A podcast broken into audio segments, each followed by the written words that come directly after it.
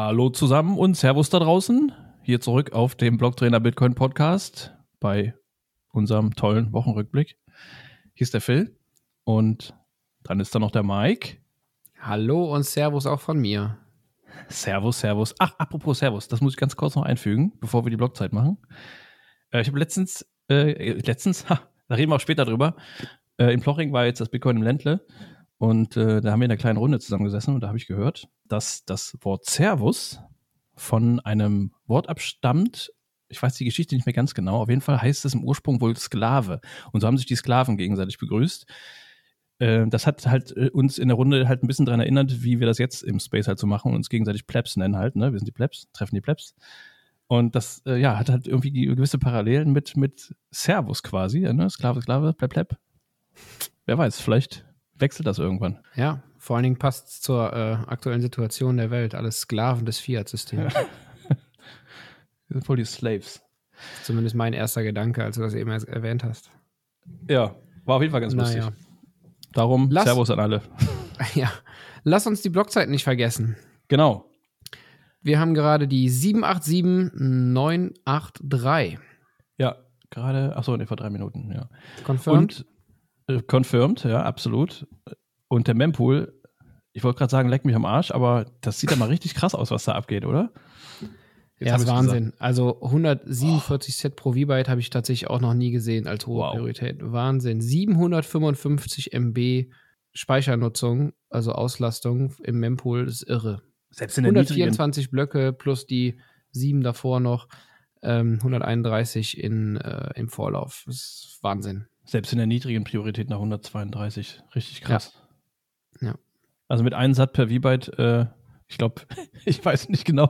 Kommst du gar nicht mehr weit? Die Streichung ist, alles unter 7,87 Set pro V-Byte wird weggestrichen. Ja, ach stimmt, ja, habe ich gar nicht gesehen. Ja, krass. Mit einem Set macht man gar nichts. 316 unbestätigte Transaktionen sind drin. Ja, habe ich auch schon länger nicht mehr so gesehen. 316.000 hast du da? Ja, 316.000. Ja, ich habe 316 gehört. Dann dachte ich, nee. Habe ich vielleicht doch gesagt, ja. Alles gut. Okay, genug Mempool-Talk. Lass uns doch ganz kurz einen Blick auf die Hashrate werfen. Weil ach ja, stimmt, habe ich vergessen. Da ist auch mal ordentlich ausgeschlagen, oder? Ja. Hier war ein Peak heute, 439 Exahash pro Sekunde. Wahnsinn. Wahnsinn, Wahnsinn. 500 Exahashes incoming. Ja, steht in den Startlöchern. Ja, richtig krass. Ja, irgendwer hatte das auch auf Twitter geteilt die Tage und gefragt, wow, wo kommt das her? Und ich habe drunter kommentiert, ich habe meinen alten Laptop angemacht. Fand ich lustig. Ja damals war das noch möglich, das Laptop-Mining mit CPU. Apropos damals, was mir gerade noch einfällt. Letztens habe ich gesehen, vor ein paar Tagen war das, dass das Internet jetzt 30 Jahre alt geworden ist. Krass, oder? Ja. Ich meine, man hat ja öfter mal diesen Vergleich Internet, Bitcoin, ne, in der Entwicklungsgeschichte, wie das so voranschreitet. Ja, man zieht das manchmal ganz gerne ran als Vergleich. Also wenn man überlegst, vor 30 Jahren Internet, erst einmal offiziell gestartet. Also es gab es ja vorher schon die Vorläufer, ne, intern. Ich wollte sagen, war das nicht irgendwie eine militärische Geschichte, die es in den 60ern schon gab? Aber es war natürlich nicht so, wie wir es jetzt. Ich glaube, in der Uni war das ursprünglich so eine Kommunikation. Aber egal, wollen wir jetzt gar nicht eintauchen drin. Auf jeden Fall haben die das dann irgendwann für die Öffentlichkeit dann freigeschaltet quasi. Und das war wohl vor 30 Jahren, ne, habe ich letztens jetzt gehört. Tja, eines Tages sagen wir das auch von Bitcoin. Aber da sagt man mal, da sieht man mal, wollte ich sagen, wie lange es tatsächlich braucht, bis diese Netzwerkeffekte dann tatsächlich zum Tragen kommen. Also gradually, then suddenly, oder? Gesundheit. Wo sind wir jetzt mit der Bitcoin-Adoption, wenn man es mit dem Internet vergleicht, so 2000 rum? Ja gut, wir haben ja 14 Jahre, ne? Wenn du jetzt 30 Jahre zurückrechnest, jetzt muss ich wieder rechnen. 93? Nee. Ja, 93. Aber 10, 3. 2007? Oder als das erste iPhone rauskam. Das war 2007. Ja, das sind 14 Jahre später. Ja. Wenn man das jetzt mal so vergleichen kann. Aber kann man ja eigentlich nicht, weil das Internet gab es ja vorher schon. Das lief ja schon. Das wurde dann nur halt. Ja, okay, lassen wir das. Ja, ne? Wir verlieren uns da drin. Wir verlieren uns. Leute, seht uns nach. Wir würden uns gern verlieren, aber wir müssen uns zusammenreißen. Also kleiner Insider jetzt, wir haben uns schon verloren. Wir haben uns eigentlich, wenn er die Blockzeit später kontrollieren sollte, um kurz nach 8 getroffen, also 20.10 Uhr oder 20.15 Uhr ungefähr haben wir uns getroffen, als Roma den Stream gestartet hat. Und wir haben jetzt 22.33 Uhr, nur mal kurz. Ne? So viel zum, man verquatscht sich auch mal. Ne? Bis es dann zur Aufnahme kommt. Das hast du unsere Hinter-den-Kulissen-Geheimnisse verraten. Ja. Ich weiß gar nicht, ob das jemand überhaupt wissen will, aber gut. Starten wir mal rein, oder? Ja, das wäre doch mal eine nice Idee. Ja, wir fangen mal mit einer leichten News an. Genau, mit was ganz locker flockigem vorweg. Wollten wir auch bloß ganz kurz eigentlich nur erwähnt haben, wir hatten kürzlich ja mal über die Entdeckung des Whitepapers in der macOS, also dem Betriebssystem seit 2018. Ja, auf jeden Fall ist dieses Whitepaper da versteckt gewesen, das wurde gefunden. Haben wir, wie gesagt, schon mal darüber berichtet und das haben sie jetzt still und heimlich beim neuen Update wieder rausgenommen. Zup, zapp. Ja. Sollte man allerdings nicht jetzt als negative News aufnehmen, in dem Sinne, dass man sagt, Apple ist jetzt gegen Bitcoin. Das ist öfter mal so, wenn Apple da irgendwie was umstellt oder so, dass sie es einfach hinter verschlossenen Türen machen und damit gar nicht groß hausieren gehen. Ich denke schon, dass Apple sich unterm Strich irgendwie mit dem Thema beschäftigt. Und ja, die haben diese ganze Virtual Scanner-App irgendwie rausgenommen, ne? Also die haben mehrere Sachen jetzt da entfernt. Genau, ich glaube, die haben entdeckt, dass die da einiges, was eigentlich nur Entwicklern wohl zur Verfügung stehen sollte, noch irgendwie aufrufbar war. Ja. Und da fällt halt eben das Whitepaper auch mit drunter, weil es über diese Applikation irgendwie aufrufbar war. Ich kenne mich da auch nicht so ganz im Detail aus. Ja, im Endeffekt haben sie ein bisschen durchgekehrt und aufgeräumt. Ja, genau. Aber also ich würde es jetzt nicht als negative News sehen, sondern ist halt einfach passiert. Mal schauen. Und sie hatten Angst davor, dass Craig Wright sie verklagt. Ja, selbstverständlich. Natürlich auch nur ein Scherz. Ja, kommen wir mal zu einer richtigen News. Und zwar ging es um Mexiko. Mexiko! Samson Mow hat wieder einen rausgehauen auf Twitter. Ja, sah auf jeden Fall mega bullig aus. Ich habe das an dem Abend, oder in der Nacht besser gesagt, auch mal mitbekommen. Hat er irgendwie vom Senat, vom Kongress gesprochen in Mexiko. Die Senatorin Indira Campos von einem Bundesstaat in Mexiko hat das ein bisschen angeleiert. Also die haben sich da irgendwie zusammengeschlossen und er hat da irgendwie eine Rede gehalten. Er hat, glaube ich, von ihr ein bisschen Redezeit irgendwie abbekommen oder so, was ihr halt zusteht als Congresswoman oder wie man das nochmal bezeichnet. Deal da gehabt. Um das ein bisschen nochmal anzufeuern. Also die haben ja vor letztem Jahr versucht, ein Gesetz rauszubringen, was die Bitcoin Adoption ja ein bisschen voranbringt, genau. Und jetzt, das war halt in diesem Zug, hat jetzt Samson Mow sich dazu bereit erklärt, da nochmal ein bisschen nachzulegen. Er hat mit seiner Firma genau das sich als Aufgabe genommen, ein bisschen auf nationaler Ebene dabei zu helfen, da ein bisschen das voranzubringen, ne? Dass Bitcoin sich besser verbreitet auf nationaler Ebene. Obwohl man aus meiner Sicht tatsächlich auch dazu mal kritisch betrachtet sagen muss, diese News werden immer als super, super bullig geteilt, aber tatsächlich was zustande gekommen ist dabei eigentlich noch gar nicht. Nee. Auch sogar die Volcano-Bonds, die ganz, ganz groß angekündigt wurden, bezogen auf El Salvador jetzt, sind einfach noch nicht da. Sie sind zwar angekündigt, sind noch konkret angekündigt und sollen auch dieses Jahr kommen, aber sie sind halt auch einfach noch nicht da. Und da wird auch immer aus meiner Sicht ein bisschen zu viel Hype drumherum gebaut, denn diese Partei von der Dame, die ihn da eingeladen hat, hat tatsächlich nicht besonders, also keine besonders große Macht. Sie spielt eigentlich eher eine untergeordnete Rolle in Mexiko. Und von daher bleibt es abzuwarten, wenn seine Rede jetzt nicht wirklich andere Parteien und andere Member da orange gepillt hat oder irgendwie interessiert oder aufgeweckt hat, wie soll man es formulieren, dann wird das in der Versenkung versinken. In der Versenkung versinken. Ja, die Formulierung war nicht so astrein. Aber es ist auch schon spät, Leute. Es gab noch nicht so viel Zustimmung dazu, genau. Und also Füße stillhalten, Kaffee trinken, mal abwarten, was passiert. Ja. Weiter geht's. Ein kleines bisschen in den Norden, in die USA. USA! Ja, genau. Coinbase. Clownbase. US-amerikanische Kryptobörse. Ich hab mich versprochen, glaube ich. Ja. Hat no bias. Sorry. Hat die SEC verklagt.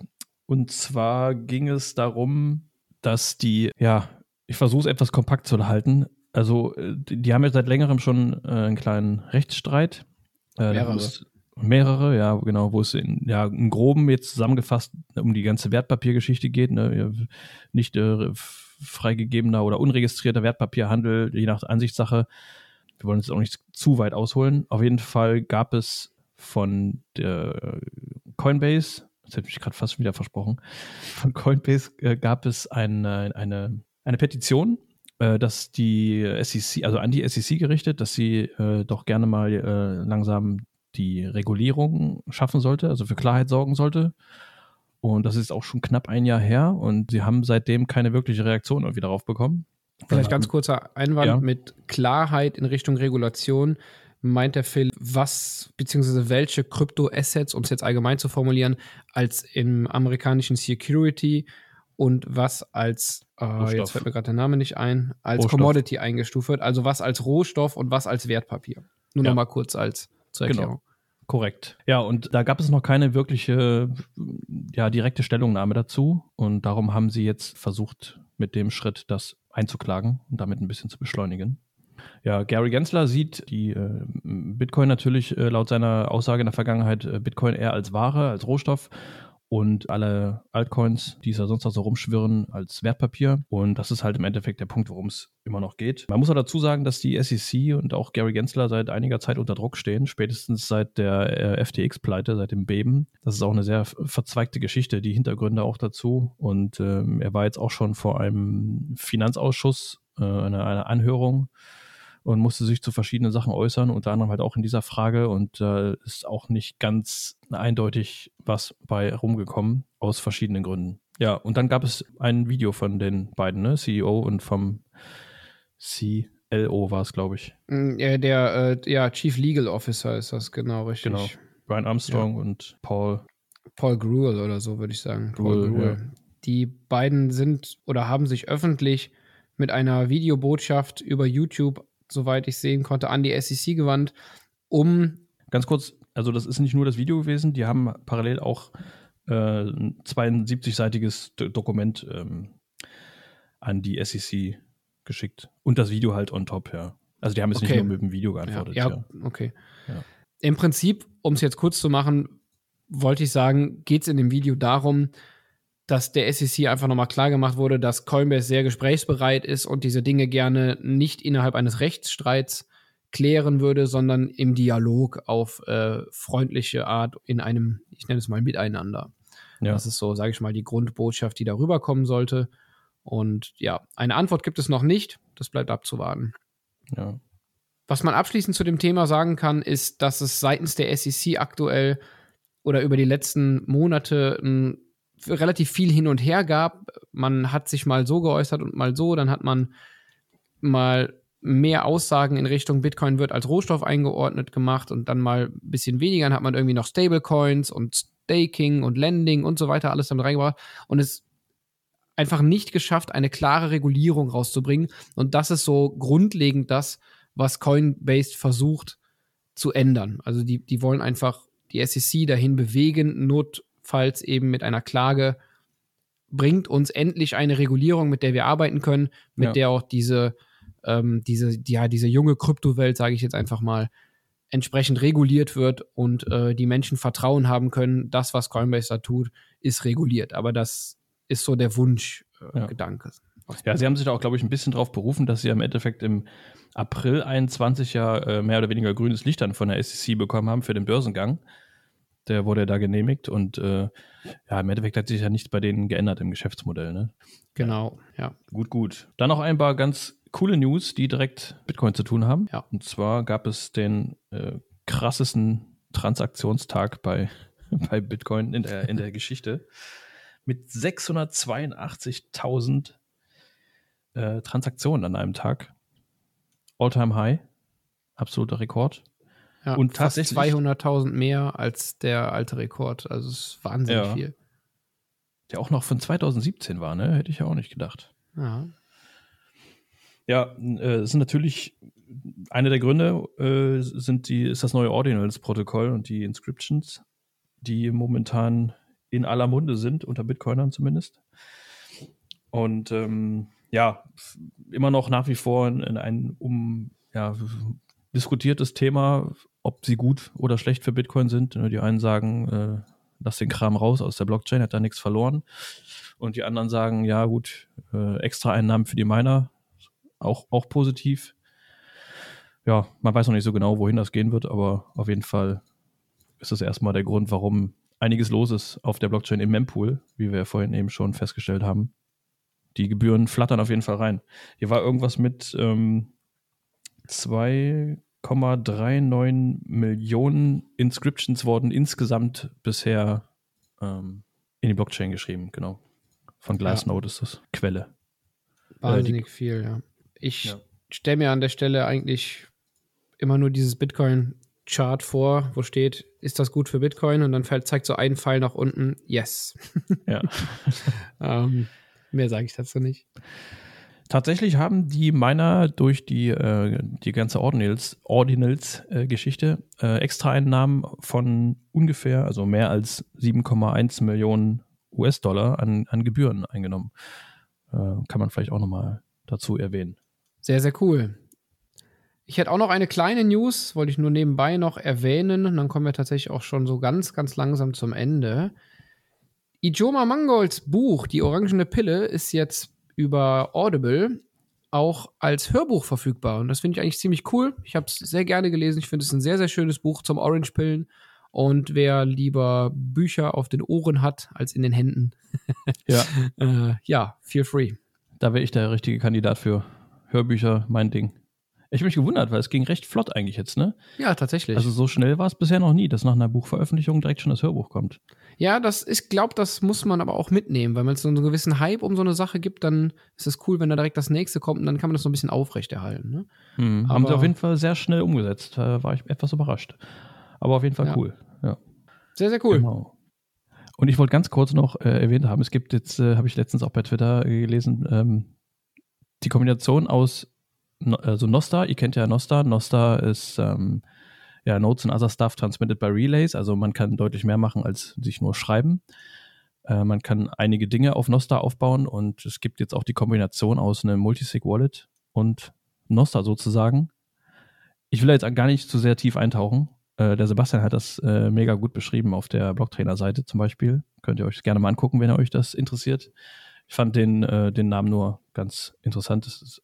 Das Wort ist zusammengesetzt aus Multisig und aus Nostr und nennt sich Munster, ja. Keine Ahnung. Ich als Käseliebhaber habe direkt an Munsterkäse gedacht. Weiß ich nicht. Mike, magst du auch Käse? Ich habe den Joke jedenfalls nicht verstanden, als du ihn bei Twitter gemacht hast. So viel sage ich. Gebe ich zu, öffentlich. Ja, ich glaube, das hat niemand verstanden. Aber es sollte auch gar kein Joke sein. Es war einfach nur eine Feststellung tatsächlich. Es war eigentlich nur eine Feststellung. Ja, es war zu wenig Kontext dazu. Ja, Käse. Aber Munster ist halt ein bekannter Rohmilchkäse. So. Sag einfach, Thema. Gib's zu, diese Aussage war Käse. Der Tweet war Käse. Eine kleine Sache haben wir noch. Und zwar war der Philipp am Wochenende auf einer kleinen Veranstaltung, von der er bestimmt noch ein paar Anekdoten berichten kann. Ja, das ist richtig. Ich bin auf Weiterbildungskurs in Plochingen gewesen. Nein, es war das Bitcoin im Ländle-Event natürlich.